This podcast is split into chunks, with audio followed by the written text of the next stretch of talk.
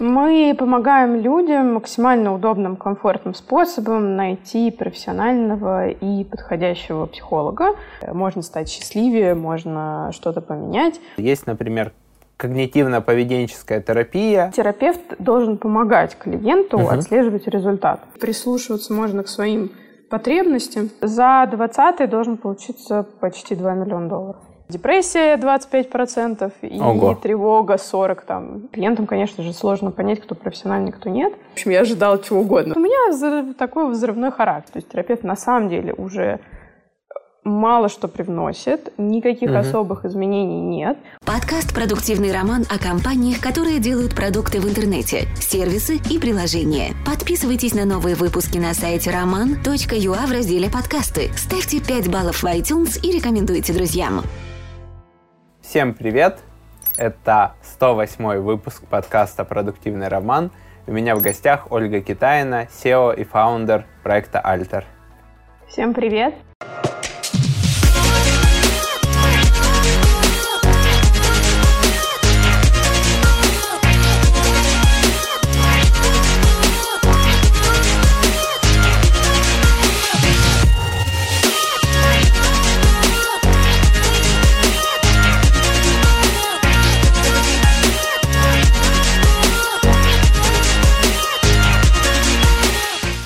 Оля. Расскажи людям, какую проблему вы решаете, из чего состоит ваш бизнес. Мы помогаем людям максимально удобным, комфортным способом найти профессионального и подходящего психолога, в котором они могут решать свой запрос. И для начала мы для этого очень серьезно отбираем специалистов в базу, потому как ну, на всем пространстве СНГ отсутствует лицензирование для психологов, отсутствуют законы психологической помощи. Поэтому фактически каждый может сказать, что он психолог, начать работать, принимать. Эм, и клиентам, конечно же, сложно понять, кто профессиональный, кто нет. Вот. Отбор мы делаем в три этапа. Первый — это там бэкграунд профессиональный, то есть мы смотрим образование, супервизию. Э, это когда со старшим коллегой терапевт общается, э, чтобы разбирать кейсы, быть уверенным, что он делает все максимально эффективно, эм, что у человека пройдена своя личная э, терапия, рекомендации от коллег. А после еще у нас тестирование и интервью. И интервью и тест мы делали совместно с лабораторией Пирао. Это старейшая в России лаборатория психологических исследований и единственная, которая изучает именно эффективность психотерапии. Вот, так как наша задача была выстроить процесс отбора, выясняя, собственно, что человек не просто получил образование, но он еще в своей работе действительно эффективен. Вот. Uh-huh. И у нас так проходит меньше 25% людей. Отбор на втором и третьем этапе. И для клиента же это выглядит так, что люди заходят на сайт, заполняют анкету, что их беспокоит, с чем бы они хотели поработать, на уровне того, что они уже сами про себя понимают. А после чего алгоритм автоматически им выдает подборку пяти специалистов, у которых соответствующие их проблематике э, метод терапии и специализация психолога. И уже из этих пяти человек э, клиент выбирает того, кем чувствует, что именно на эмоциональном каком-то уровне ему будет комфортнее, так как это тоже очень важный, конечно, фактор для эффективности терапии, но вот так вот автоматически его не, не измеришь. Вот, uh-huh. поэтому мы предлагаем несколько вариантов. И дальше уже клиенты через нас записываются, оплачивают, то есть такой как бы уже, уже всем нужный сервис, всем привычный э, тоже присутствует. Во время экономических спадов компании пересматривают свои затраты на маркетинг. Совсем не тратить нельзя, потеряешь продажи. Но пересмотреть, на какие маркетинговые инструменты ты тратишь деньги и, возможно, найти лучшее предложение по соотношению цена-качество будет полезно. Сколько ты тратишь на сервис email рассылки? Позволяет ли он слать смс, пуши, настраивать чат-боты? Уже три наших клиента сравнили тарифы и функционал и перешли на сервис рассылок SendPulse. Один из них сэкономил более 1000 евро в месяц. А новая функция валидации имейла внутри SendPulse позволит тебе очистить базу от неактуальных имейлов и не платить за мертвые души. Изучи тарифы SendPulse по ссылке в описании и выбери оптимальный для себя сервис маркетинг автоматизации и email рассылок. С высокой вероятностью ты остановишь свой выбор на SendPulse и переедешь. А мы продолжаем.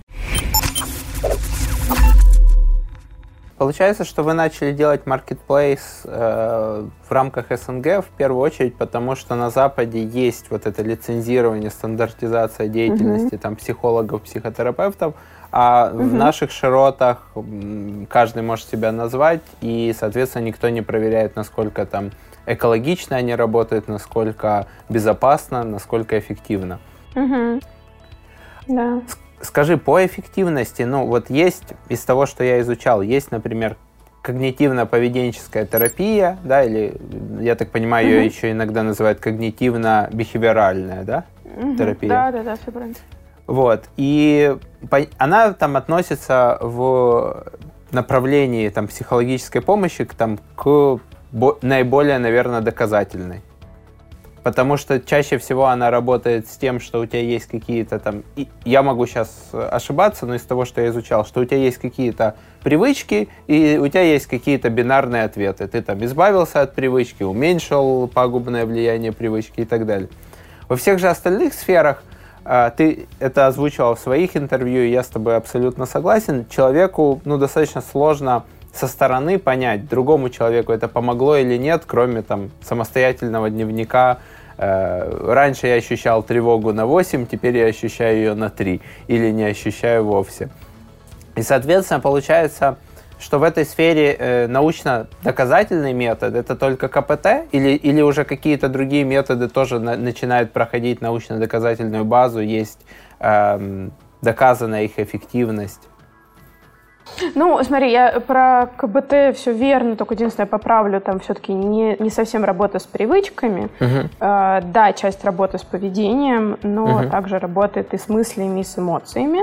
Ну, это такое распространенное заблуждение именно из-за слова поведенческий, бихевиоральный, все как-то делают упор на, соответственно, работу с поведением. Но э, нет, там даже больше работы с мыслями, может быть, чем с поведением на самом деле вот, и эмоциональной сферы. Но к этому, там, если нужно будет, еще вернемся. С точки зрения того, есть ли еще какая-то доказательность, другие методы тоже как-то пробуют изучать свою эффективность, просто намного меньше данных. Но, но при этом многие люди по-прежнему используют абсолютно разные школы, и им, похоже, помогает. Um, мне кажется, многие люди, ну, во-первых, используют разные школы, потому что в целом клиенты не очень знают, что есть. Uh-huh. Я думаю, что это не работа клиентов в этом разбираться, потому uh-huh. что э, по разным подсчетам методов вообще там более 400. вот.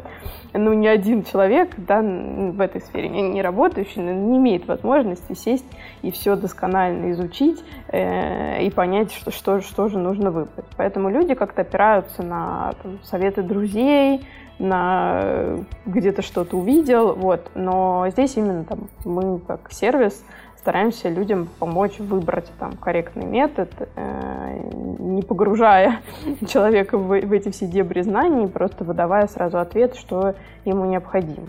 Вот. Плюс еще часто люди ходят и вроде как помогает, но они же не знают, чтобы было падение на другой метод или к да. другому терапевту. Потому что это очень сложно сравнить. Вот они ходят год, и, ну, вроде лучше, а э, редко люди задаются вопросом, так, а я мог бы с этой проблемой на самом деле справиться там за три месяца. Угу. Ну, я к тому, что ваш сервис там признает только там КПТ или, вы, э, или и другие направления там психотерапии и рекомендует там специалистов других школ? Рекомендуем других школ, а, только тех школ, которые международным сообществом признаны. А, и а, для тех случаев, для которых либо есть какие-то данные, что они тоже эффективны э, в этом качестве, или запрос клиента таков, что на самом деле исследований нету, что эффективнее, никто не сравнивал, и поэтому э, мы здесь опираемся именно на специализацию самого терапевта. Ну, то есть, как пример, там, те же панические атаки, вот, есть исследования, которые показывают, что КБТ э, в этом смысле суперэффективно, другие методы такой э, эффективности не показывали в исследованиях. Соответственно, мы не будем с паническими атаками направлять человека ни к кому другому, кроме как на КБТ. Но если речь, там, например, работа с самооценкой, никто нормально этого не изучал, нету таких данных, чтобы сказать, что э, там, КБТ эффективнее гештальта или там, других методов.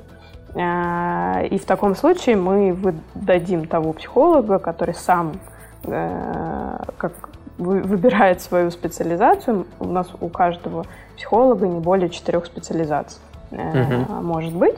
И он говорит, я там на э, самооценке собаку съел, и вообще там вся, вся у меня практика про это. Я вот в этом чувствую себя наиболее эффективным. Ну, мы, понятно, там как бы про это тоже э, говорим и во время интервью. Вот, но в итоге выделяется такая специализация. Поэтому здесь, раз нету данных о методе, мы будем опираться на специализацию. Скажи, а вот, ну, я видел, мне кажется, пару раз э, фотографии людей, которые публикуют свои фотографии, там вот вот моя фотография до психотерапии, вот моя фотография там спустя пару лет после психотерапии. Так. Это передергивание или действительно некое там э, есть такое наблюдение, что там меняется психосоматика лица, э, там меняется микромимика, расслабляются какие-то мышцы от того, что человек порешал какие-то там свои проблемы, которые я сейчас могу там очень сильно утрировать, но которые заставляли его там держать форму лица очень жесткую, не расслабленную, не, несознательно и так далее. Как ты считаешь? Ну, теоретически такое может быть, угу. хотя, мы не знаем, эти фотографии могут так выбираться, там, ну да. лучший ракурс, что называется. А, теоретически такое быть может. Нормальных я исследований про это не знаю. Единственное, вот недавно как раз там прочитала, одна девушка защитила кандидатскую на тему как раз связи там, лицевых мышц и психологического напряжения, но я еще не успела ознакомиться. Вот интересно, может быть, действительно ей удалось что-то там такое показать. Вот, будет интересно это проверить. Ну и, соответственно, тогда получается, что человек, который ходит к терапевту, он не всегда может там объективно оценить, насколько это помогает, насколько бы другой метод помог. И это скорее путь, чем результат. Если мы не говорим про какие-то бинарные такие штуки, там уменьшил, избавился, отказался от, научился справляться с? А, в целом, вообще, терапевт должен помогать клиенту угу. отслеживать результат. А, то есть в терапии должны быть четкие цели, с терапевтом должно обсуждаться, а вот мы сейчас где вокруг этой цели, сдвинулись, не сдвинулись, э, в чем стало лучше, за счет чего стало лучше. Потому что тоже еще может быть такой эффект, что да, ты ходишь на терапию, что-то у тебя улучшилось, но это какой-то случай или что-то другое повлияло. Не обязательно речь про терапию на самом деле была. С этим нужно очень внимательно обходиться. Вот. Но действительно, даже с такой помощью и э, специальным фокусом на это бывает трудно понять, э, что что-то сдвигается. Но э, вот именно как клиенту сравнить, то есть клиент все равно доверяет терапевту, да, и никогда не будет знать, Э, без какой-то специальной помощи экспертов, которые это подскажут, могло ли быть быстрее. Ну, это угу. как к врачу, да, то же самое общей практике. Ты придешь с каким-то заболеванием, тебе скажут там, вот пей таблетки 10 дней. Ну, вряд ли ты там задумаешься, а, а может быть, есть таблетки, которые за три. Не, ну некоторые люди задумываются, вот, но в основном все-таки, э, ну а что человеку еще остается, кроме как довериться как профессионалу. Угу. Ну, и, и в рамках там твоего видения человек должен там четко сформулировать задачу, решить ее и скорее там прекратить э, по, по ходу решения этой задачи ходить к психотерапевту. То есть ты из тех интервью, что я видел, из того, что я слышал, ты не поддерживаешь вот этот подход ходить там к психотерапевту всю жизнь. Ну, я, честно говоря, не очень это, uh-huh. это поддерживаю. Все-таки я считаю, что человек э, живет э, и для того, чтобы лучше жить, ходит на терапию, а не живет ради того, чтобы ходить на терапию. Uh-huh. Вот, поэтому м- здесь я все-таки за то... Цели могут меняться. То есть Безусловно, человек может, например, прийти, и сначала у него был один запрос, например, там, депрессия, да, и хотели э, разобраться с этим. С депрессией разобрались, но появился какой-то новый запрос. Тогда все ок, то есть понятно, зачем еще человек ходит, у него есть какая-то цель, у него есть время и деньги, чтобы ее решать с профессионалом. Тогда у меня нет вопросов, даже если это займет ну, поступательно как бы еще сколько-то итераций, и в итоге это будет сколько-то лет. Э, но когда человек уже ходит и просто обсуждают, там что-то происходит в жизни и вообще непонятно uh-huh. зачем. Вот, вот я против такой истории. Uh-huh. Меня в этом тревожит то, что это в какой-то степени медвежья услуга для клиента, потому угу. как он лишается ощущения, что он может это делать сам. Угу. То есть все равно это некая такая, получается, зависимость от психолога, что вот он там такой у меня классный, я ему так доверяю, вот сам даже решать особо сейчас ничего не буду, вот сейчас я приду, и как бы вот мы решим, как, как лучше.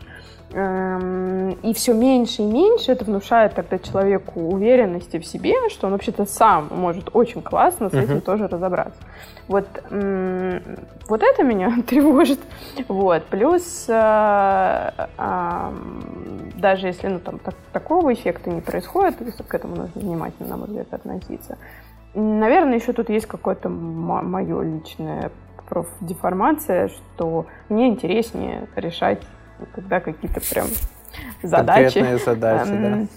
Когда да, это проектная работа, скажем так. Ну, да? да, да. То есть поддерживающая такая терапия мне, наверное, и лично, как специалисту, не очень интересно. Наверное, из-за этого у меня есть такой байс, что я начинаю смотреть на супер долгосрочные терапии, как э, что пора, пора заканчивать, что-то там не так. Mm-hmm. Вот. Я думаю, что частично еще тут, конечно, мой такой личный взгляд. Вот. Mm-hmm. Но вот единственное, что точно объективно, вот главное не лишать клиента ощущения, что он вообще-то сам совсем может справляться. Может справиться, да. Да. То есть что он не приходит за, за решением, иногда он просто приходит уже рассказать, как, как решил. Да, вот. Ну, то есть вот терапевт не должен стать вот какой-то третьей ногой, вот, у человека. Это должен быть, да, полезный инструмент, но у человека должно быть полное ощущение, что он сам в ресурсе и, и все тоже может. Интересно. Ты знаешь, я вот когда ты рассказывала, я протянул параллели, э, мое агентство занимается в числе прочего контекстной рекламой. И есть на рынке специалисты, которые вот слушайте, мы вам все настроили, что там еще настраивать? Все, вот просто пополняйте аккаунт. На самом деле, на каком-то этапе там, развития рынка, конкуренции и так далее, это действительно может работать. А, и, и я понимаю, что этим специалистам тоже в какой-то момент уже не интересна вот поддерживающая функция, им интересно там исправить все неисправленное, получить там 80% результата и переключиться на новый проект, там перезагрузиться, начать э, новому клиенту решать там э, такие более, как это, острые проблемы, скажем так.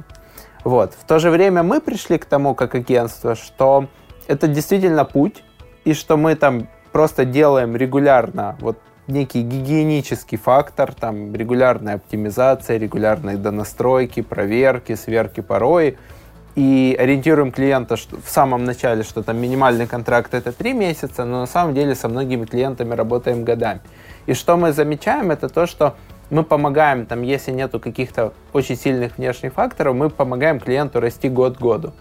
Просто потому, что, вот, знаешь, такой кайдзен, сила маленьких изменений и сила некой регулярности. Мне кажется, что там регулярность э, бьет э, там э, даже местами вот качество проработки. То есть ты можешь взять мега-супер тренера, но если ты будешь ходить к нему раз в месяц или там недостаточно, да, не, не про терапию, там про спорт, скажем, то, скорее всего, у тебя результат будет на порядок хуже, чем если ты будешь там три раза в неделю со средним тренером, но регулярно уделять этому э, фокус, время, внимание, ресурс. Ну, ты знаешь, вот с твоей аналогией, она классная. Я тут скорее про то, что в ситуации, когда вы действительно что-то улучшаете, и клиент говорит, так, знаешь, я там, я не знаю, у нас э, как был 100, а я хочу 50, да, или э, там привлекали 200 лидов, а хочу 300, э, вы все равно да, сначала вообще все круто настроили, ничего, ни черта не было, и стало как- как-то хорошо. Да. Вот, но дальше вы там все равно что-то донакручиваете в соответствии с тем, что у клиента есть под это запрос, и есть от этого эффект. Я вот скорее, да. ну, противник истории, когда бы клиент, у него вообще нету, например, особо никакого запроса. То есть он не говорит, что к какому результату бы хотелось прийти, ничего не формулируется. И просто вот ощущение, что, слушайте, ребят, давайте вы посмотрите, потому что ну вот кажется, что если вы от нас отключитесь, вот все будет плохо, давайте вот вы регулярно будете раз в неделю просто осмотреть. Вот. Mm-hmm. То есть я вот про такую историю. Часто терапия вот в это и превращается. То есть терапевт на самом деле уже мало что привносит, никаких угу. особых изменений нет, у клиента особый запрос это нет, но вот есть некая привычка, что вроде как надо эту гигиену проводить и общаться. И у клиента все еще продолжается, и все больше формируется э, понимание, что если терапевт отвернется, э, ну, такое ощущение, что все будет плохо, или я как-то недостаточно развиваюсь. У многих же еще тоже стало сейчас, мне кажется, формироваться такая история ходить на терапию, как синдром упущенных возможностей. Вот, что все-все вокруг э, ходят, э, растут над собой, мне тоже надо. Вот, да, да, все в Инстаграме не... такие успешные. Вот, да, то есть это вот тоже не очень здорово. И не значит, что если человек изначально-то этот синдром э, запихал на терапию, что он потом не найдет, что делать для себя, но если он не найдет, то значит не время. То надо прекращать. Угу. Да. Хорошо, интересно. А, давай поговорим про а, Alter как, как про бизнес. Это marketplace. А, какая у вас по цифрам сейчас ситуация? Я видел, что у вас был длинный период, когда вы находились в убытках, и сейчас, я так понимаю, вы прошли через точку там ноль и начали зарабатывать. Да, мы э, через точку ноль прям окончательно прошли уже, пока из нее не выбивались в мае 20-го. Угу.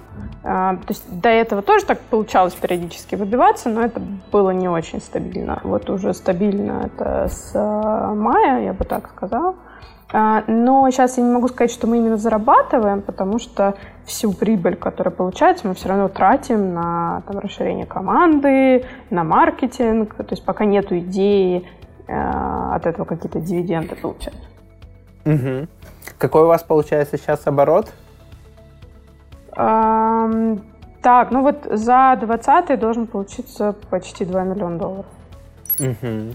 Круто, круто. Это э, те деньги, которые проходят через вас, или это деньги, которые вы забираете только комиссиями? Ну, с транзитными Нет, это... деньгами? То есть именно как оборот, да, твой вопрос, да, в моем понимании оборот это а, то, что клиенты заплатили за терапию всего. Да. Вот, если а, речь про то, что именно наше, сейчас я тоже приведу, а, в доллары, ну это тоже больше полумиллиона долларов. Mm. Интересно. Ты э, говорила, что у вас менялись модели монетизации. И начинали вы вообще без монетизации? Да. Для того, чтобы, я так понимаю, раскачать рынок, э, для того, чтобы подключить первых специалистов, проверить, работает ли это. Это было там 2017 лето 2018 года. Расскажи, как вы потом меняли модели монетизации и каким выводом приходили в процессе? Угу. Ну, то есть у нас вообще как бизнес именно начался не для клиента еще, а вот внутренняя вся работа весна-лето 17 Вот. И предварительно мы выстраивали вот всю систему отбора. То есть даже для теста я не готова была пойти на то, что мы возьмем абы кого или возьмем даже специалистов, которых я как бы лично знаю. То есть у нас сначала был выстроен отбор, и дальше, да, мы сначала вообще не делали никакую монетизацию, потому что ничего тогда не было на рынке, и было вообще непонятно, как отреагируют психологи на идею, что надо чего-то платить. И даже тогда не совсем была окончательная мысль, что это будут обязательно платить психологи. Ну, в целом mm. я скорее склонялась сразу, что да, это будет такой вариант, потому что из-за того, что клиенты ходят в основном по сарафанному радио, э, я боялась, что им не обязательно понравится мысль, что нужно будет что-то дополнительное заплатить. Да. А, то есть не совсем я боялась, что людям будет понятно, зачем это делать. Вот, поэтому вроде когда было понимание, что это скорее психологи, а вот сколько, чего. И вначале мы запустились как, ну, был, понятно, лендинг и а, бот в Фейсбуке. Это был первый вариант подбора. И работал так, что человек заходил в этот бот, отвечал на вопросы, анкета потом немножко поменялась. А, и выдавали три специалиста, то есть сначала даже не пять, а три. Просто карточки прям в самом боте, и человек мог посмотреть контакты. И мы смотрели просто, сколько человек посмотрели контакт. Э, Интересно. А, а почему бот? Ну, то есть вы, у вас была возможность там где-то, не знаю, где-то алгоритм э, запустить, проверить, что все работает, потом отправить вручную человеку? Или это была особенность канала такая, как бы там, ну не анонимная? То есть почему это был там не какой-то визард на сайте? Ну, у нас эм, сразу было ощущение, что надо делать именно автоматический подбор, то есть никакого uh-huh. ручного. Вот. А на сайте было сделать просто сложнее, чем бот в Фейсбуке. Mm-hmm. Э, технически, то есть бот в Фейсбуке сделать быстрее, вот, чем нормально работающий алгоритм на сайте. Вот, поэтому для первой проверки это было окей. И сначала, вот я говорю, мы просто смотрели, что люди хотя бы контакты посмотрели, мы же не можем знать, что они точно позвонили или не позвонили, потому что это никак не проверишь, и даже если просить клиентов там сообщать, что от Альтера, ну кто-то не, не спросит, ой, не скажет, э, психологов просить неэтично, чтобы они такое спрашивали, вот, поэтому сначала uh-huh. было так, потом мы сделали э, телефонную линию с переадресацией, и могли только знать, что человек действительно позвонил. Uh-huh. И стали считать, что, ну, вот раз позвонил, ну, скорее всего, как бы записался. Вот. Считать вот это. И все еще не брали за это никаких денег, просто смотрели статистику. И а, да, летом 18-го решили, что пора брать деньги. Вот. И сначала это было как... Потому уже в тот момент стали запускаться конкуренты разные, они все стали брать деньги, вот. И мы такие, ой, надо как-то тоже. Вот. Да. И сначала мы работали практически как, ну, получается, агрегаторная модель, потому что мы брали а, фиксированную стоимость психолога за приведенного клиента. И уже переехали к тому моменту на сайт, и а, там а, мы считали так, что э, мы видели, сколько человек нажимает на контакты, и дальше э, писали потом психологам и говорили, что вот там по нашим данным 10 человек э, вам должны были написать, сколько из них записались. Вот. И приходилось верить психологам на слово, потому что ну, мы никак не проверим, а влезать в эту историю как-то иначе неэтично получается. Вот. Э, и какое-то время работали так до 2019 э, года. Э, мы запустили весной пилот платформы, то есть где уже оплата и запись через нас, и тут как бы ну, никаких не может быть вторичных идей. Вот. Сначала было тестирование там, с 10 первыми психологами этого пилота, и с ноября 2019 это уже раскатали мы на всех. Угу. Вот, и, и с тех пор мы изменили модель монетизации, то есть перейдя как уже к маркетплейсной истории, мы стали брать пролонгированно, то есть комиссии с первой и уже теперь со всех последующих. Угу. Скажи, пожалуйста, сложно было убедить психологов, что им нужно как-то синхронизировать, я так понимаю, календари с вашей платформой, поддерживать в актуальном состоянии хоть где-то, да, если там это там Google календарь, там Яндекс календарь или Mail.ru, или к тому моменту уже там рынок вызрел к этому? Ну, частично вызрел, но там, когда мы как психологов, и выяснилось, что часть из них такая весомая достаточно, ежедневничками пользуется, это, конечно, был сюрприз. Вот. Uh-huh. потому что я сама никогда не записывала клиентов в ежедневник. Вот, у меня всегда было все в календаре. Вот, поэтому это, конечно, был такой неприятный сюрприз, что ежедневник жив для до сих пор там на тот момент э, ну, больше половины. Вот. Mm-hmm. А, но ничего, то есть э, осваивались, там, уговаривали, разговаривали. Эм, в целом такой был тревожный момент, то, что я писала лично большое письмо психологам с объяснениями, почему мы меняем модель, почему мы идем в продукте дальше. А, и чуть-чуть словила негатива. А, ряд коллег отказались э, в этом всем участвовать. Ну, на самом деле немного, то есть меньше 20% психологов от нас ушло. Часть из них потом в районе вот из этих 20, в районе 70% потом к нам вернулись в течение следующего uh-huh. года. Вот, поэтому в итоге это вообще оказалось для нас нечувствительно, но я, конечно, прям переживала, вот, что они не поймут, что это какой-то будет негатив, вот. Но мне очень хочется просто вносить какие-то новые правила, которые на самом деле будут комфортны для всех сторон. Вот. Но а, иногда это с таким тяжелым. Со скрипом, да? Получается, что ваши там преодоление вот точки э, там брейк-ивена, оно частично произошло после того, как вы поменяли там монетизацию в том плане, что вы стали брать со специалиста больше, да, то есть вы да, в 2018 да, брали порядка полутора тысяч рублей за клиента, а в 2019 вы стали брать там порядка, ты называла 20 долларов, да, 19,5 долларов, и дальше процент от следующих посещений. Да, да. И получилось, что вы стали зарабатывать с того, что вы привели клиента, всю ту же там плюс-минус сумму э, за первое посещение, но если он ходит повторно, то вы вырастили свой да. ЛТВ да. на клиента, и это позволило вам тратить больше на привлечение и привлекать с рынка больше клиентов. Да, и то есть мы очень выросли по количеству клиентов, угу. на самом деле, за это время, естественно. И э, но в деньгах, то есть если бы у нас оставалась, естественно, старая модель, вот, э, мы бы там на 50%, наверное, меньше бы получали. Угу. Окей.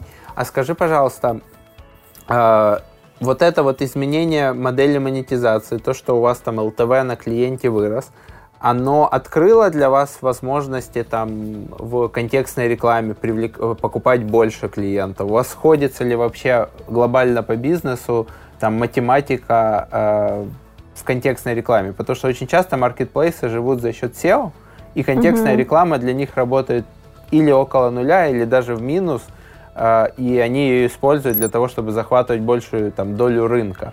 Но не всегда сходится математика. Как у вас? Слушай, у нас всегда сходилась контекстная реклама. Угу. и теперь сходится тем более. вот. Но даже по старой модели она сходится. У нас скорее с контекстной есть некая другая проблема, что нету пока такого эффекта, что, знаешь, туда залил больше денег и угу. больше людей пришло. То есть получается, что они все еще приходят недорого, но от того, сколько их мало. ты туда заливаешь, угу. их все равно мало. То есть до сих пор для людей это все-таки такой не основной канал поиска. В этом проблема. А, я думаю, если бы люди активнее искали через платную рекламу, наверное, бы очень быстро подорожало бы и привлечение. То есть, с одной стороны, хорошо, потому что больше людей, но это бы точно дало бы скачок и в стоимости привлечения. Там вопрос, сошлось бы тогда уже или нет. Вот. Угу. Но пока у нас из всех клиентов бесплатный, вот именно там Яндекс Директ и Google приходит типа меньше четверти клиентов. Угу. Остальные это органика и то, что вы там сами в соцсетях качаете тему, это пиар-публикации, да? Угу. Что, что вы делаете для того, чтобы вот там в наших широтах больше людей узнало о том, что это за инструмент, когда он используется, то есть чтобы сформировать эту потребность, потому что часть людей, мне кажется, большая часть людей живет с проблемами по жизни и даже там не думает о том, что это можно решить вот так. Угу. Ну вот да, в этом как раз тоже большая проблема, что э, хотя российский, например, рынок особо нормально не исследовался с точки зрения отношений к психологам, есть только один фонд общественного мнения, который раз в два года проводит опрос. И там как раз показывается, что большинство людей, подавляющее там 70 примерно процентов, говорят, что э, мне психолог вообще не нужен. Э, угу. Что немного удивительно, потому что это даже не вписывается в официальную статистику по количеству психических расстройств. Вот, то есть э, уже не говоря о том, что... То есть людей с расстройствами проблемы. больше 30%?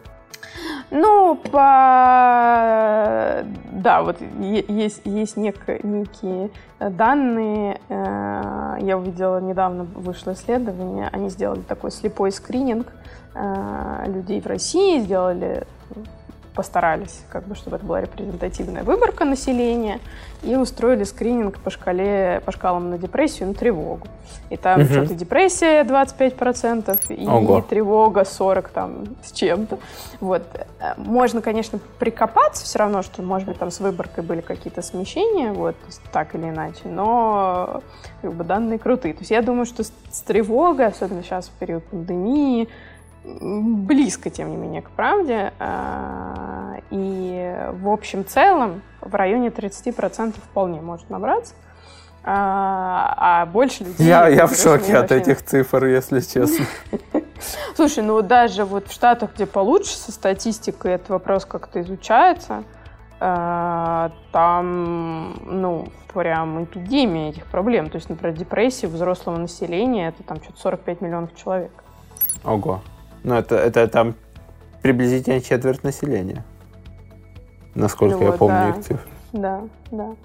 Эм, поэтому проблем действительно много. Э, плохо, что люди э, не зна... то ли не знают до конца про этот инструмент, то ли не знают, а как она нормальна. Потому что когда ты живешь, ну там, я не знаю, у тебя есть раздражительность. Ты с этой раздражительностью там живешь 10 лет. И тебе уже кажется, что это просто... Часть характера. Э, да, ну вот у меня такой взрывной характер. А то, что вообще-то это, это нифига не твой характер, а последствия там то ли воспитания, то ли неумение своей нервной системы обходиться и, и возможность увидеть, что от этого у тебя есть проблемы, и люди тебя как-то не так воспринимают, как тебе хочется. Там, на работе у тебя не так все идет, как бы ты хотел.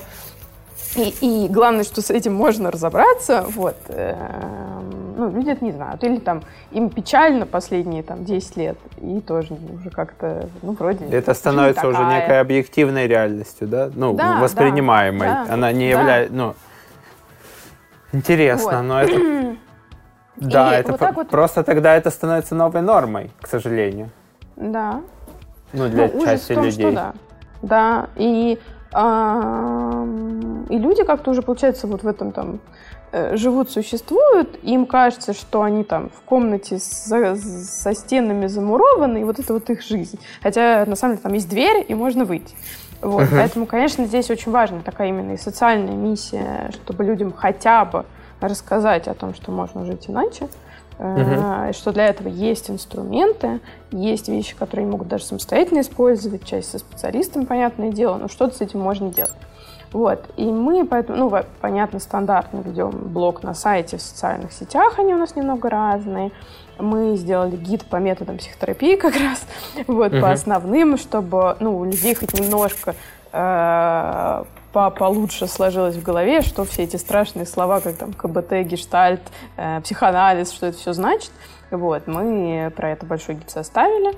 У нас есть курс бесплатный для клиентов про то, что такое психотерапия, зачем она нужна, видеокурс небольшой. И mm-hmm. а, отдельная штука, которой я страшно горжусь, это подкаст. А, мы сделали подкаст про психотерапию, я вас слушаю. Он вышел как раз в период пандемии, ну так случайно получилось.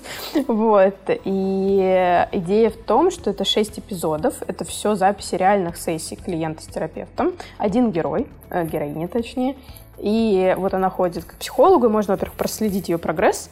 Э, то есть это не одна лишь встреча, непонятно, что там дальше, а вот на протяжении всего времени э, люди могут услышать. И главное, что там есть специально вставки, как клиент что воспринимает, и э, комментарии терапевта, зачем она что делает. Угу. Для того, чтобы люди немножко увидели, что вот этот разговор э, клиента с терапевтом, все то, что терапевт говорит, имеет под собой какой-то смысл.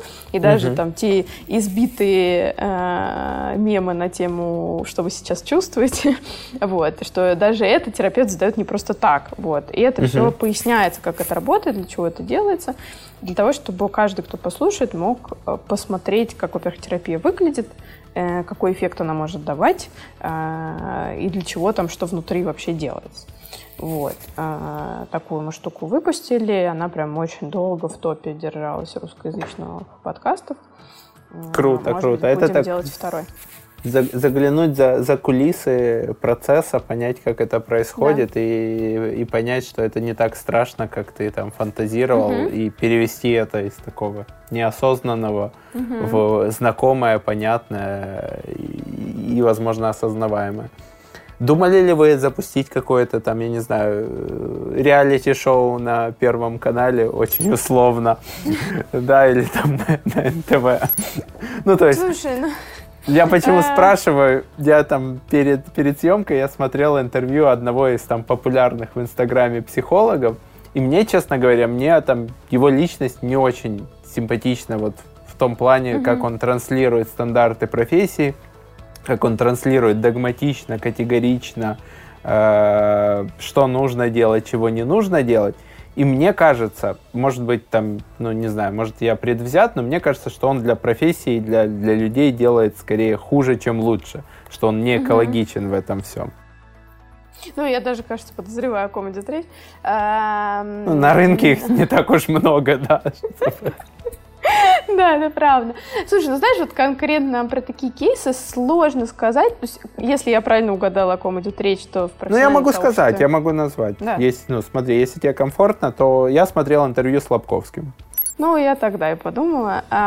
Слушай, ну с Лобковским сложная ситуация в плане... А, я вдаваться подробно не буду. Я была бы рада с ним как-нибудь э, подискутировать публично, если он вообще такие штуки делает.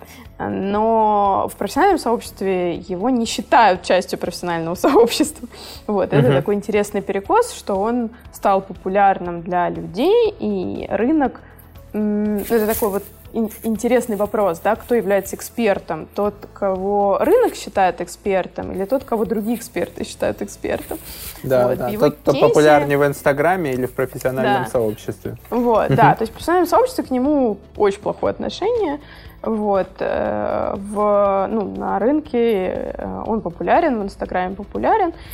И, и я, я, кстати, посмотрев это интервью, стала к нему даже чуть лучше относиться, потому что мне очень понравилось, что он там против э, э, домашнего насилия и активно выступает там за закон э, э, профилактики домашнего насилия. Ну, то есть вот каких-то таких и он оппозиционных взглядов явно там показался на интервью. То есть это мне даже было как-то приятно, что ценностно uh-huh. явно совпадает во многих вещах.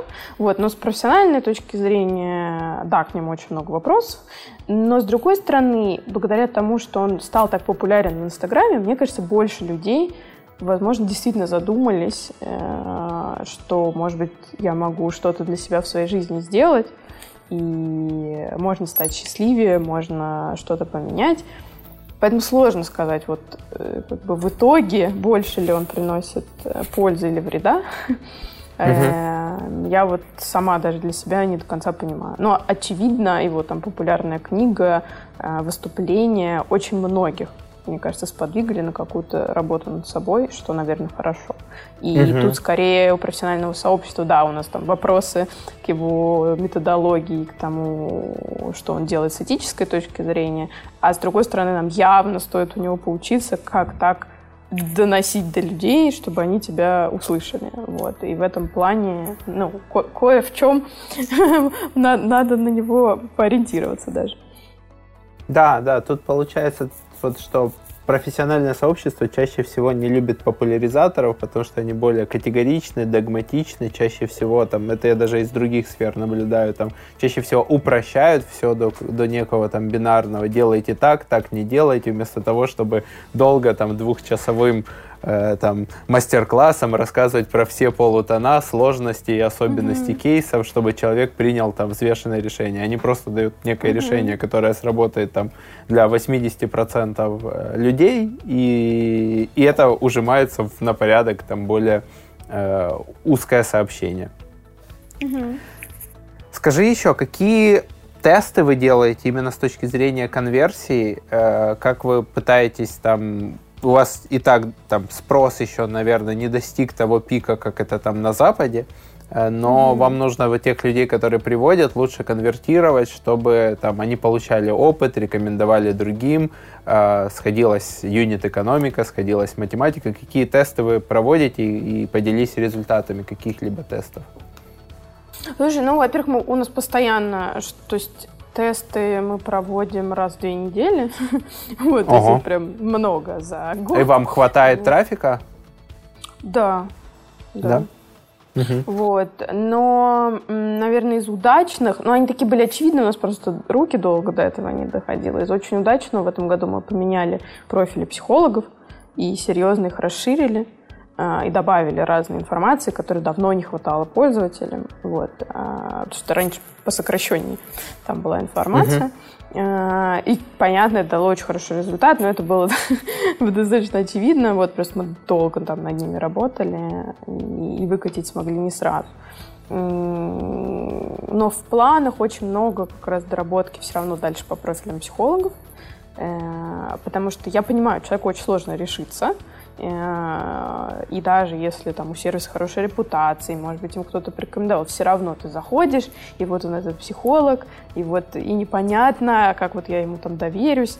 Угу. Поэтому ну и даже шорт-лист из, из пяти психологов все равно нужно выбрать там одного, сходить, да. понять, там или да. выбрать другого, или продолжить и так далее. Да, вот, то есть очень много мы все равно будем делать доработок и с профилями, и с подбором тоже, то есть его еще больше э, там доуточнять и довносить каких-то факторов, потому что база уже 430 психологов, вот, угу. и позволяет чуть еще тоньше как бы подбор делать, чем мы раньше делали. А расскажи про подбор. То есть вы ну, приверженцы такого автоматизированного алгоритмического подбора. Угу. Пробовали ли вы подбор там человеком? Какие результаты это показало? Да, когда там эксперт помогает там как консьерж, там вот в вашем случае, наверное, вот лучше вот этого, вот этого, вот этого. Или расскажите чуть подробнее вот здесь. Угу. Слушай, я, хотя изначально, да, всегда была приверженцем автоматического подбора, тем не менее, чтобы проверить эту свою историю, мы э, делали тест и давали выбор человеку между автоматическим и человеком. Автоматически выигрывал просто с колоссальным отрывом. Сейчас, ну, там точно прям цифры не скажу, но прям там спору нет, что называется, было. Угу. А, я, в принципе, понимаю, почему, потому что, ну, опять же, да, человеку так сложно решиться, открыться и кому-то рассказать. А так, получается, еще в эту цепочку встраивается какой-то непонятный человек. Слушай, Оля, мы так увлеклись обсуждением разных методов э, терапии и опыта. Я забыл спросить про структуру команды. Сколько человек А-а-а. работает, какая структура команды? А, нас сейчас 25, кажется. Ого. Подросли вы, да? А, да, да, что-то да. Вот. А, ну, соответственно, есть я и мой сооснователь Андрей Преслав, он наш технический директор при этом, а, я SEO. И у нас есть разработчики, есть им лид разработки, и сейчас мы разработческую команду меняем. Ну, то есть Team Lead под себя ищет еще разработчиков. Ищем, в общем целом будем нанимать 5 человек – ага. новых. Вот. Но где-то в два или в три этапа. То есть там в первую итерацию два человека, но за весну уже точно где-то пять наберем. Потом у нас есть маркетинг, там есть маркетинг-директор, и а, в ее команде трафик-менеджер, редактор, пиарщик, человек, который занимается блогом, э, дизайнер, эм, так, вроде никого не забыла, и еще консультанты там по SEO и по креативной части. Есть B2B отдел, то есть мы с января 2020 года начали развивать корпоративный продукт, uh-huh. и в B2B есть руководитель отдела и аккаунт текущих клиентов. А, и еще у нас есть продуктолог, э, UX-специалист, служба поддержки и, ну, там бухгалтер, юрист. В общем, маркетплейс это Надеюсь. не так уж просто и, и дешево, да?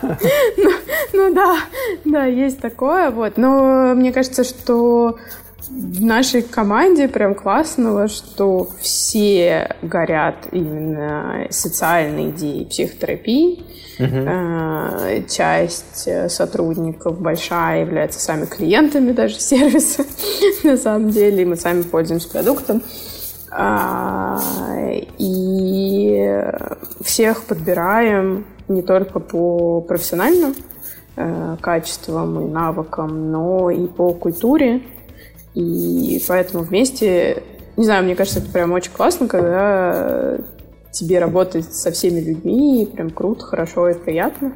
Вот, и я, наверное, согласна с э, специалистами, которые говорят, что лучшее, что ты можешь сделать для своих сотрудников, это создать условия, в которых они будут работать с другими очень классными людьми. Вот, и таким образом там, каждый, приходя на работу, чувствует себя счастливым, любимым, нужным. Вот, и тогда и продукт получается намного лучше. Я просто к тому, что многие воспринимают marketplace, что там, не знаю, сейчас мы возьмем какой-то движок WordPress, там заведем каталог mm. специалистов, там бюджета особо не надо и так далее. Но ваш опыт из того, что я наблюдаю, это что вы стартовали в 2017 году. Угу. Что э, первое время вы вообще ничего на этом не зарабатывали, но уже вложились прилично в там, чат-бот, сайт, методологию и так далее. Потом начали потихоньку э, включать монетизацию, параллельно с этим наращивая команду.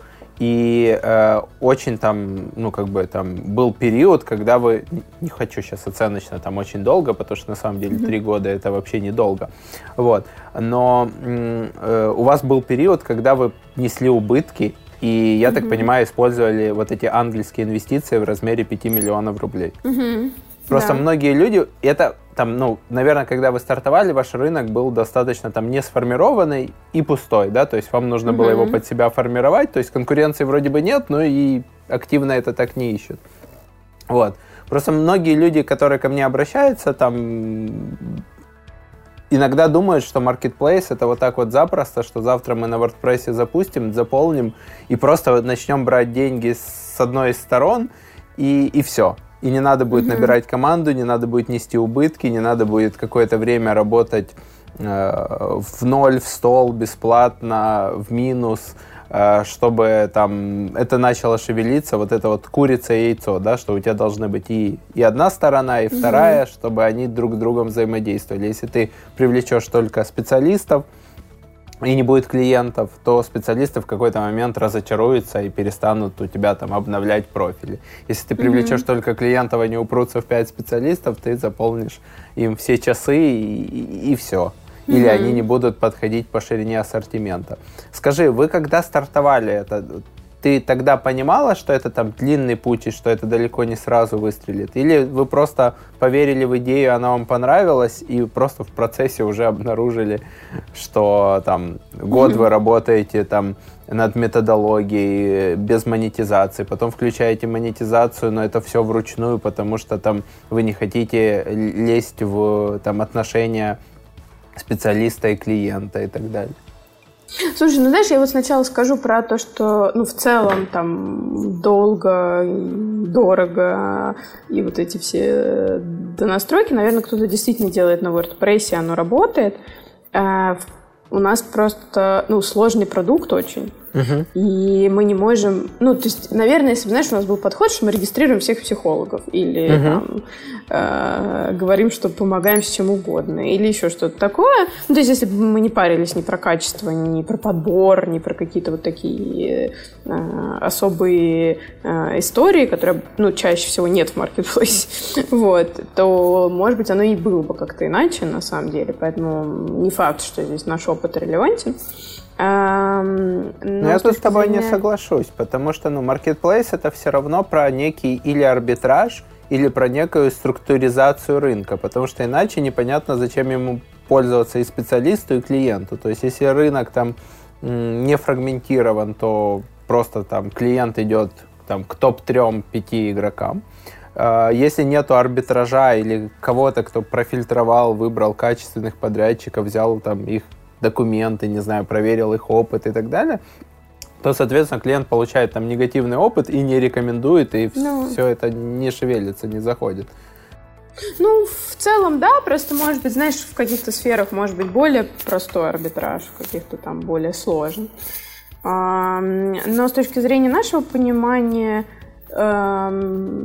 наверное, я все-таки думала, что будет чуть быстрее, чем получилось. Uh-huh. Но и не то, что, знаешь, как-то в разы Uh-huh. То есть у меня не было какого-то расстройства и разочарования. Тем более, ну, я понимала, что все какие-то мои такие мысли, э, поскольку это первый такого рода проект для меня, я там не какой-то мега опытный предприниматель, который собаку съел на всех этих историях.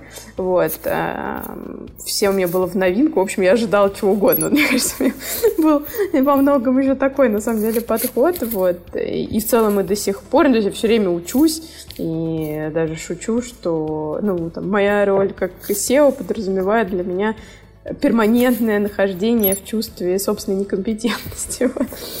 То есть все время ну, приходится что-то перепродумывать, э, э, думать, в чем я ошибаюсь, что где изменить. Вот, поэтому я как-то к этому готова, вот, и просто нормально воспринимаю.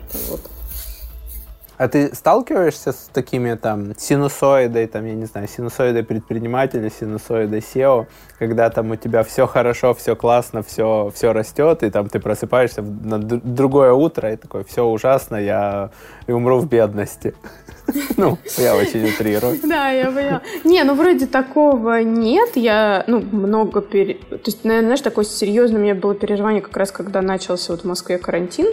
Угу. И вначале я стала смотреть на аналитику, и хотя когда мы начали прибегать, там журналисты спросят, у вас, наверное, все растет. Да, я да, говорю, да, ребята, да. ровно, а наоборот, потому что, э, да, людям плохо, но только, а, теперь вопрос, где они будут брать деньги, потому что э, все нафиг позакрывали, и люди очень сильно про это тревожатся. Когда у тебя вопрос, чем ты ребенка накормишь, ну ты не пойдешь к психологу. Да, да, это не, не первая необходимости. Воспринимается. Да. Да, и это еще ужаснее, что помощь нужна больше, а ага. люди могут себе позволить меньше. Вот. И плюс к этому еще все, поскольку сидели многие в самоизоляции, на принудительной, еще как-то, и оказывались в квартирах э, с родными, и тут тоже даже онлайн не позанимаешься с психологом, потому что да. куда ты пойдешь, тебя все время могут подслушать. Вот. Там, да. конечно, потом какие-то клиенты уже подноровились, реально там ходили, э, запирались в ванну, во дворе, выходили на скамейку, э, уходили в лес или еще что-то, но все равно это не очень комфортно, понятное дело. Поэтому вначале было как раз вот первые дни карантина, там даже не дни, две недели, вот прям все так. Вот, вот тут я, конечно, начала прям нервничать, потому что вообще было непонятно, как история будет развиваться, сколько еще будет такой тренд, а у меня команда, а мне им платить зарплаты, а что мне с этим всем делать? Вот, ну, то есть сначала вот это вот был такой самый, наверное, нервный э, за всю историю для меня э, Период. момент. Да, вот. Вот тогда я уже, конечно, ну, у меня появлялись какие-то мысли, которые приходилось от себя разгонять, что все, все полетит к черту. А, ну ничего, то есть стали придумывать, как, как, как из этого выкручиваться, что мы можем сделать, и в итоге потом все наоборот опять пошло в рост, хорошо. Вот, ну вот тогда да, вот это был момент, когда я испугалась. А так, ну, нет, ну то есть все время просто думаю, что сделать лучше, что сделать лучше. Угу. А что, а что вы тогда начали делать? Начали продавать корпоративный формат, да? А, корпоративно мы начали на самом деле в январе. А, но и мы абсолютно не ожидали тогда, вот, что все так обернется, то есть мы не, вообще не исходя из этого всего принимали решение, но да, на карантине как раз таки вот корпоративная история чуть лучше начала развиваться, потому что многие компании столкнулись с тем, что сотрудников переводить на удаленку, куча проблем, все в шоке, что с сотрудниками делать, как им помочь. Очень вот, тяжело оценить вот... там состояние человека, если ты там только на созвоне да. с ним, а не видишь его там да. 6 часов, 8 часов в офисе, не пересекаешься, да. не можешь на курилке с ним постоять да. или да. у кулера. Вот, а, вот это сработало. Мы а, сделали скидки за свой угу. счет. Э, на терапию. Это тоже, мне кажется, помогло. Ну, то есть чуть-чуть доступнее как бы стало людям. Это была такая акция поддержки.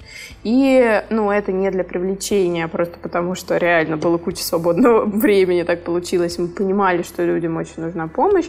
Мы сделали это 600 пробона часов угу. для клиентов, вот, а, и поддерживали вот такими бесплатными сессиями. Такой, знаешь, спорный, э, на самом деле, эксперимент. Мы его сделали дважды, э, вот, из-за карантина, и сделали для граждан Беларуси. Да, я видел в соцсетях. Со всеми событиями, да. Э, ты знаешь, вот для Беларуси это вообще, мне кажется, не сработало. К нам очень мало людей обратилось. Угу. То ли, то ли был вот не тот момент, когда еще они были к этому готовы, то ли что. То есть как-то оно оказалось вот очень не вовремя. А, и мы даже ну, не стали продлевать эту акцию, потому что, ну, прям очень мало людей пришло. А, а вот, ну, когда были карантинные часы, да, приходили люди, но тут есть такой тоже эффект, что когда ты даешь что-то бесплатно, то есть, видимо, надо было делать просто мега дешево, вот, 100 рублей или как-то так, вот, потому что за совсем бесплатно отхватили там наши психологи, э, люди, то есть мы просили э, и людям писали, что у нас была такая лотерея, потому что желающих было сильно больше, чем времени, которое мы можем выделить. Вот мы говорили, что вот у нас это там 600 примерно часов, ну, чуть побольше. Вот. И больше мы просто не сможем, а желающих много, поэтому мы соберем заявки и рандомно, ну, как бы дадим Э, тем, кому можем. Во-первых, просили этим пользоваться тех людей, которые не могут себе позволить терапию, потому угу. что как бы понятно, что это такое. А, и тем не менее, там попадались люди, которые ну, я это просто случайно узнавала, когда мне даже какие-то мои там знакомые или кто-то, которые точно знают, что они могут заплатить за терапию, рассказывали, что они этим воспользовались. И я думаю, блин, ну, ну воспользовались первый раз или просто как, как такая, ну, типа там, я хожу обычно к к другому терапевту, ну попробую, тут да, бесплатно. Да, да, да, да, да, вот так. Эффект новизны вот. такой. Да, то есть при этом, блин, я когда говорила... Такая демо-день. Да, да, что ребята вообще-то заняли время у людей, которым капец, может быть, как плохо, они не могут платить за терапию. Они такие, ну, а я попробую другого специалиста, может, мне понравится, тем более бесплатно. Да, да, то есть вот такое. Хотя у нас там мы прям про это везде писали, но многим как бы это было все равно. А, такой момент, это, конечно, смущает. И плюс часть, то есть хотя мы предупреждали о встрече, писали, ну, как бы, люди понимали, что они э, это место забронировано под них, мы писали, что если вдруг что-то срывается, пожалуйста, предупредите, мы дадим кому-то, кто в очереди но был процент людей, кто просто не явились. И уже как бы и время это сгорело, и у психолога. Ну, это большой процент, там 25 процентов. Не, ну всех таких да нет, всех таких проблем на самом деле до 10 процентов, но для психологов это было эмоционально неприятно, потому что ты стараешься как бы со всей душой, а тут как бы такое получить. Э, и, ну, еще плюс, конечно, там были люди, которые очень с требованиями приходили. Высокими. Вот. Да, то есть вот что это должна быть просто какая-то невероятная за час терапия, которая угу. поможет им полностью все разрешить, хотя мы даже... Которая за, за 10 лет должна решить все проблемы. Да. да, что за одну сессию мы понимаем, что вы не решите, но задача этой встречи помочь терапевту прояснить с вами, что происходит и как вы, какой план действий может быть, чтобы вы себе помогали сами на самом деле. То есть эти сессии, они отличались немножко от того, что обычно происходит в терапии. Вот, но некоторые, не знаю, то ли не читают, то ли что. Вот. Но я думаю, что это вот реальный эффект бесплатного. То есть надо было uh-huh. делать, я говорю, там, 100-150 рублей. Слушай, а что ты посоветуешь людям, которые вот сейчас вот перешли на удаленку или на смешанном формате? Ну, я, например, заметил, что за счет того, что все созвоны проходят в основном по Zoom, да, там встреч в офисе стало крайне мало даже среди тех, кто работает в офисах, кто не ушел на удаленку. А, в итоге нету вот этой вот транзакционной цены встречи. То есть, когда ты едешь на встречу, когда ты едешь с встречи, и твой мозг как-то переключается, когда есть какие-то некие там ограничения, что ты можешь запланировать там 2-3 встречи в день, потому что там тебе доехать до офиса, запарковаться, провести встречу, уехать, например. Или, или клиенту тоже. Вот, сейчас, мне кажется, встречи стали делать в стык, и я уже там советую своим ребятам там типа между встречами вставлять минимум полчаса, минимум час, просто чтобы там переключиться, чтобы там не, не росла эта нагрузка. Оказалось, что там 6 встреч в день это тяжело, особенно mm-hmm. в онлайне. Что, что еще может быть там такое, что там спасет ребятам психологическое здоровье, сделает им проще жить на удаленке? Менеджерам, специалистам? Вот что можно еще посоветовать? Ну, вот, во-первых, да, сразу еще хочу добавить, что про Zoom это обманчивая история, что вроде как легче ты сидишь из дома, потому что даже вот сейчас а, пару месяцев назад вышло исследование, которое показывает, что человек от звонка в Zoom больше устает, да, mm-hmm. чем от личной встречи, просто такое немножко другое состояние, но связано с тем, что у нас по-другому фокусируется внимание, mm-hmm. и нужно больше прилагать усилий, если ты хочешь понять, что на другой стороне с человеком происходит. А, и из-за этого у людей, на самом деле, усталости больше. Поэтому с этим нужно очень внимательно, на самом деле, а, обращаться. Но с точки зрения поддержки, конечно, важно ну, вот на удаленке выстроить для себя какой-то режим комфортный. Потому что здесь ну, люди разные, тут по-разному работают. То есть для кого-то важно э, ну прям совсем супер строгий режим, э, сохранять кого-то, может быть, там с послаблениями тоже ничего, но э, прям устраивать полный какой-то э, расхолаживание тоже не стоит, потому ну, что ну, ты имеешь в виду нарушится смешивать э, там рабочий режим и, и режим отдыха, да? Да, да, да, да. То есть э, не, я не к тому, что прям надо жестко, не знаю, с 8 до там, 6 сидеть или с 9 uh-huh. до 6, но все равно каких-то рамок придерживаться и вставать в какое-то понятное время и ложиться, потому что очень важно, чтобы не нарушился сон, а у многих на карантине, я знаю, сон поехал. Uh-huh. Вот. За этим нужно следить, и во многом он поехал, потому что нарушаются распорядок и вмешиваются нездоровые привычки. Uh-huh. Надо как бы вовремя от компьютера отключаться, от гаджетов отключаться, чтобы заснуть, потому что э, особенно голубой экран, если у вас еще без фильтра, uh-huh. это все влияет на выработку мелатонина, и, и организму сложнее заснуть. Uh-huh. Вот. А, на вот, э, в целом в домашней работе есть риск вот этого смешения. То есть ты там уже, не знаю, ешь и работаешь, и э, то с друзьями Или прос, поговорил, проснулся, еще зубы не почистил, но уже прыгнул в кол, а потом да, да, да, в перерыве да. между колами чистишь зубы и завтракаешь. Да, да. То есть вот, вот эти все моменты, то есть поэтому нужно установить какой-то для себя распорядок, который, с одной стороны, для вас не, ну, там, не будет э, очень жестким и уже вызывать стресс сам по себе, э, но держать в рамках и точно себя разграничить. Там, не знаю, вы работаете до 7 или до 8, ну как комфортно, но когда работа закончилась, вы все, компьютер убрали, работу убрали, э, и с ней до, до следующего дня не взаимодействуете. Это важно, э, потому что когда все это расползается, это тоже вызывает у людей сильный стресс, плюс если вы с кем-то еще живете, это может недовольство э, с разных сторон вызывать, ну то есть это лишние там, триггеры и проблемы хорошо бы все-таки гулять, спортивные нагрузки, как-то это в жизнь вписывать. Э, там хорошо питаться, это тоже понятно. То есть очень плохо, э, когда людей начинают тянуть, во-первых, на всякий junk food, вот, или на поближе к холодильнику, потому что дома.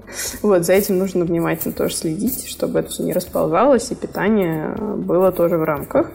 Угу. Если самостоятельно не получается, возможно, про это придется поговорить со специалистом. Э, лучше избегать кофеина, алкоголя, когда какой-то вот такой тяжелый стрессовый период, потому что это все плохо очень влияет. Э, и алкоголь это долгосрочный депрессант на самом-то деле, а не снимающий стресс вещество. Mm. Вот. Да, и даже кофеин. там в небольших количествах, там условно, например, не знаю, там бокал вина раз в неделю вечером. Ну, как-то так, да, наверное, еще можно, вот, но вот если вот у человека формируется ощущение, что я там, в пятницу вечером пойду попью и расслаблюсь, вот это очень обманчивое чувство, потому что алкоголь это депрессант. Вот, и uh-huh. даже если там поначалу покажется, что стало как-то веселее э, и с друзьями хорошо, потом это повлияет на то, что у вас будет хуже настроение, хуже самочувствие, э, обязательно. Вот. Uh-huh. То же самое с кофеин э, влияет на тревогу, усиливает. То есть, если есть какие-то проблемы с тревожностью, и они усилились как-то на карантине, э, лучше сейчас никакого кофеина. Э, и сладкое тоже плохо влияет на тревогу. То есть все вот, вот. эти вот вылеты резкие угу. там в положительное, да. в вкусное, да. в глюкозу и так далее. Да, да. То есть, э, на самом-то деле, это вроде как звучит, э, как это, спасибо, Кэп, э, надо да, высыпаться там, и хорошо ЗОЖ, ЗОЖ это ты. Да, да.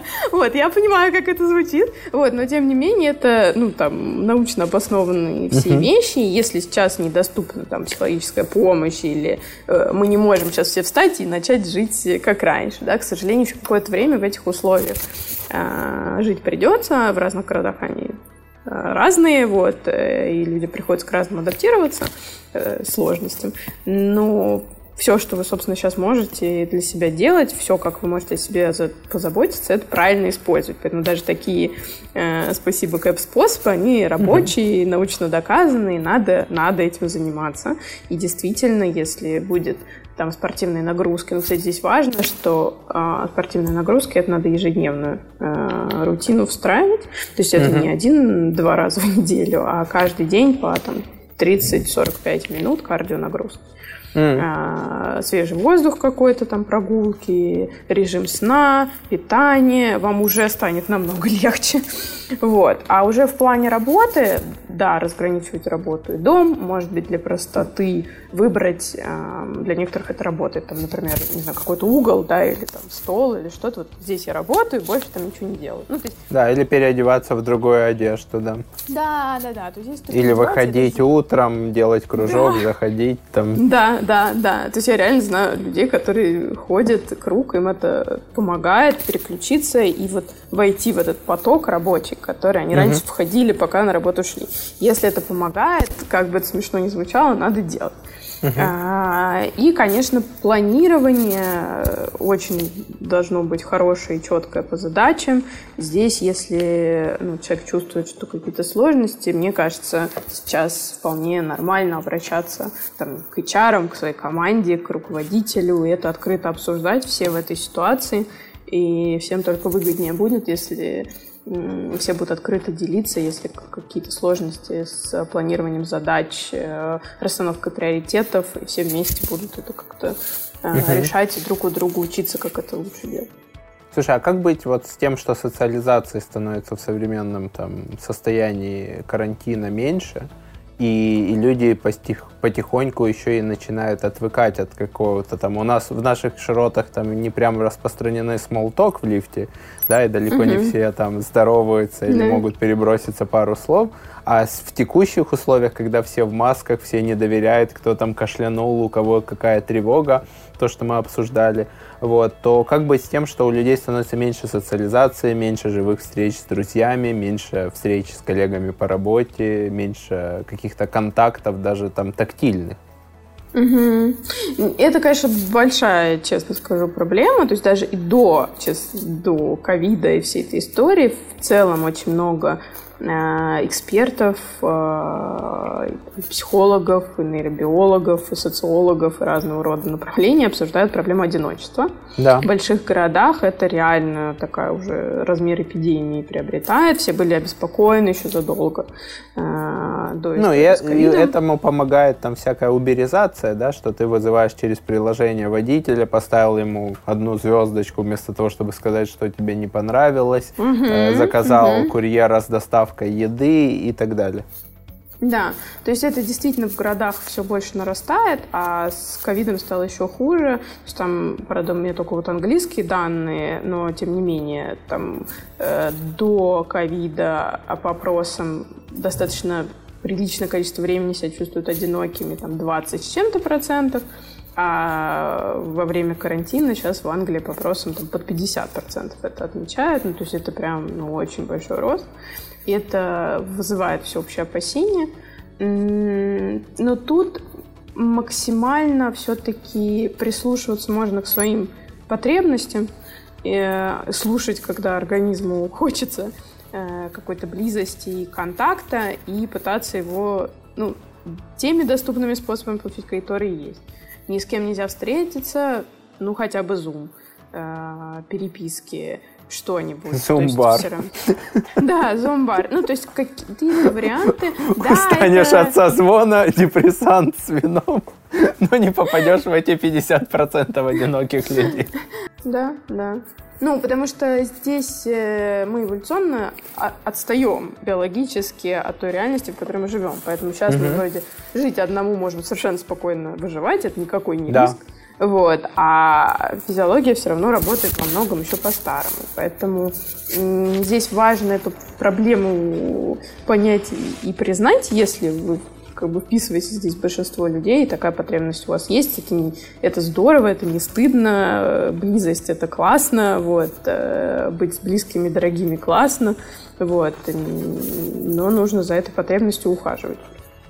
Окей. У, у меня есть подарок. Мы его отправим тебе Укрпочтой, наверное.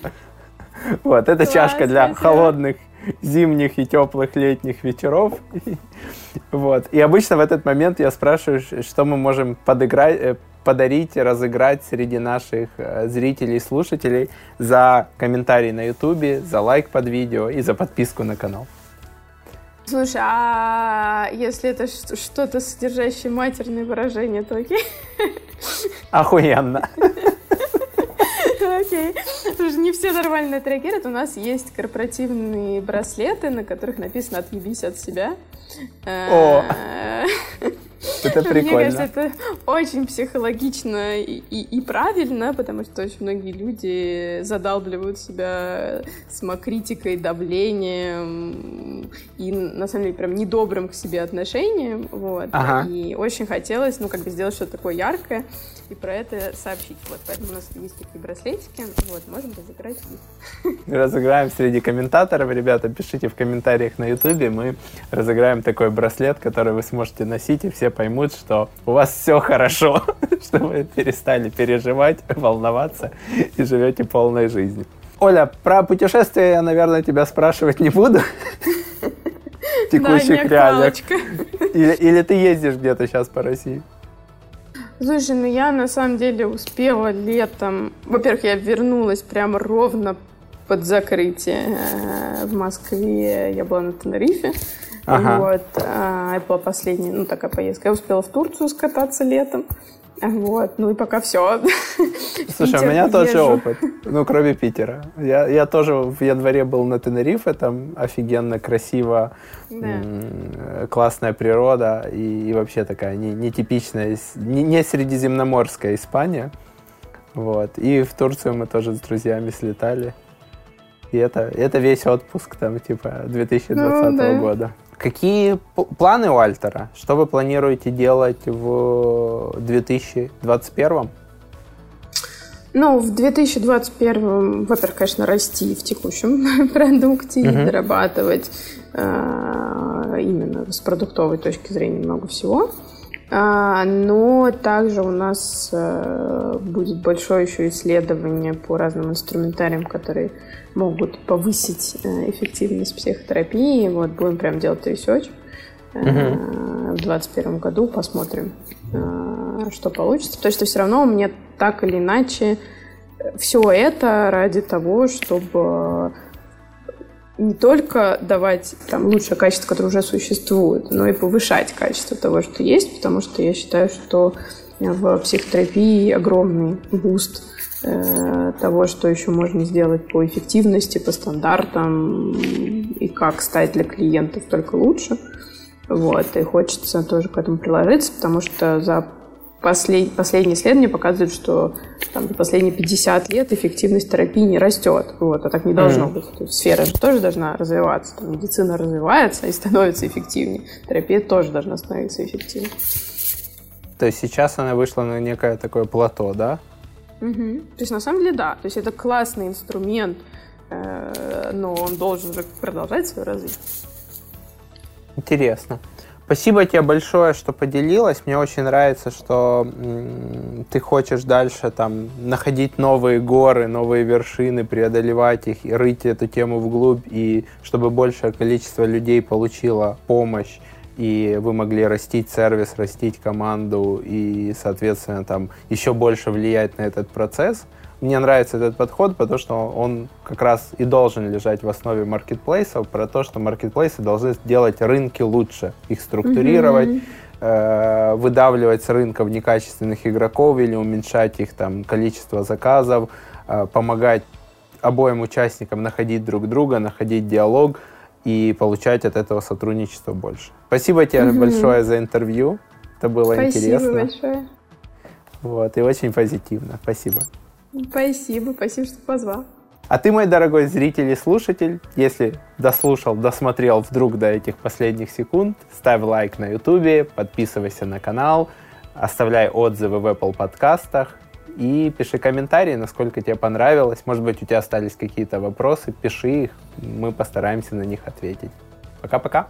Подкаст «Продуктивный роман» о компаниях, которые делают продукты в интернете, сервисы и приложения. Подписывайтесь на новые выпуски на сайте roman.ua в разделе «Подкасты». Ставьте 5 баллов в iTunes и рекомендуйте друзьям.